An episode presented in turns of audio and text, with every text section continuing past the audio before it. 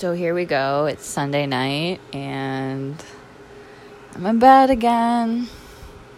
It's 11:30. It's been a wild weekend, if I say so. Just got back from Toronto not that long ago. Went to go see the Arkells concert, so that was pretty good. Brought the little one, met up with my sister good times. Good, it's always just it's such a good vibe.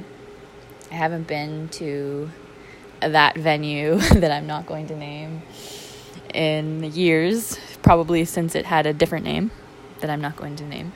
Um, just it's just so great. Um, expensive for food and drinks, but I knew that, so there goes all the money I don't have. It's not it's not about that though. It's about just having good times obviously.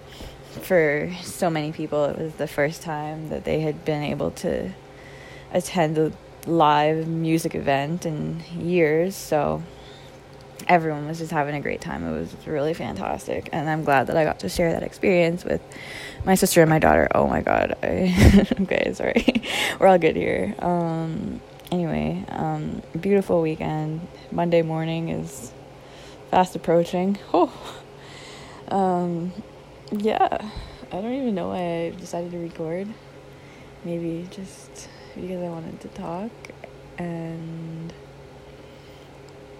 it sort of like relieves the pressure of wanting to make a phone call, but not really. Okay, peace.